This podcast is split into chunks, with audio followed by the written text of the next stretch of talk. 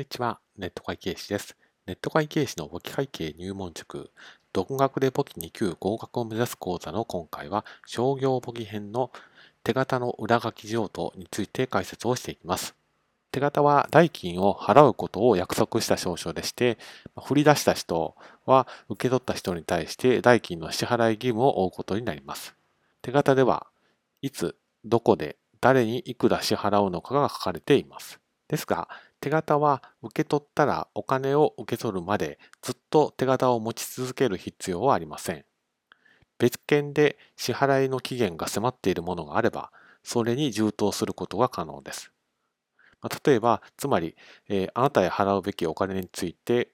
現金として支払う代わりに A 社の手形を差し上げますと。まあ、そんな感じになります。ですからイメージとしてはもともとこういう感じで振り出し人が代金を受け取るべき人に対して手形を渡しましたと。けれどもこの人はお金を受け取る前にある方に裏書きをしましたと。結果、最終的にお金を受け取る人はこの非裏書き人の方に変わりましたというケースです。振り出し人としては変わらず支払い義務を負っていて、状況に何も変化はありません。まあ、強いて申し上げると、強いて言うと、手形の払い先が変わっただけの話で、払うべき金額も払うべき時期も変わりません。次のスライドで仕分けを解説差し上げますけれども、ポイントとして押さえるべきは、手形を裏書きしても、手形代金を払う人は変わらないし、払うべき金額も変わらないということです。ですから、例えば裏書きした人の場合、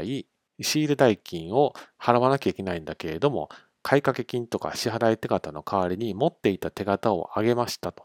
こういう仕分けをします。ですから、受け取り手形の減少ということで、右側貸方に書くことになります。手形を受け取った人、裏書き手形を受け取った人について解説をします。こんな感じです。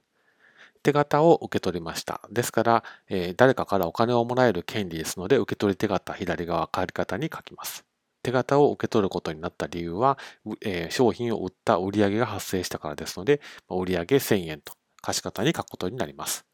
ですから、手形代金を受け取る人が、もともと手形を持っていた人じゃなくて、もともと手形を振り出した人からお金をもらうだけの話でして、受け取り人、裏書き人といった人からお金を受け取る予定だったんですけれども、裏書き手形を受け取ると、この人ではなくて、この振り出し人っていう人からお金を受け取ることになります。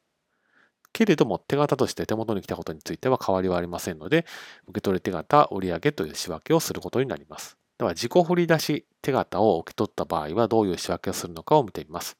この自己振り出し手形っていうのは何なのかというと、自分が振り出した手形が回り回って自分へ戻ってくるということです。で手形は振り出した時に支払い手形勘定を使っているんですけれども、戻ってきたのであれば誰にも払う必要はないので、支払い手形の減少として処理をします。支払い手形は発生した時に右側貸方に書きますから、減少するときは左側借方に書くということです。手形が裏書きされるとお金を受け取る人が変わりますので、変わる前後の全体像をこんな感じで図に書いて、じっくり眺めてみただければと思います。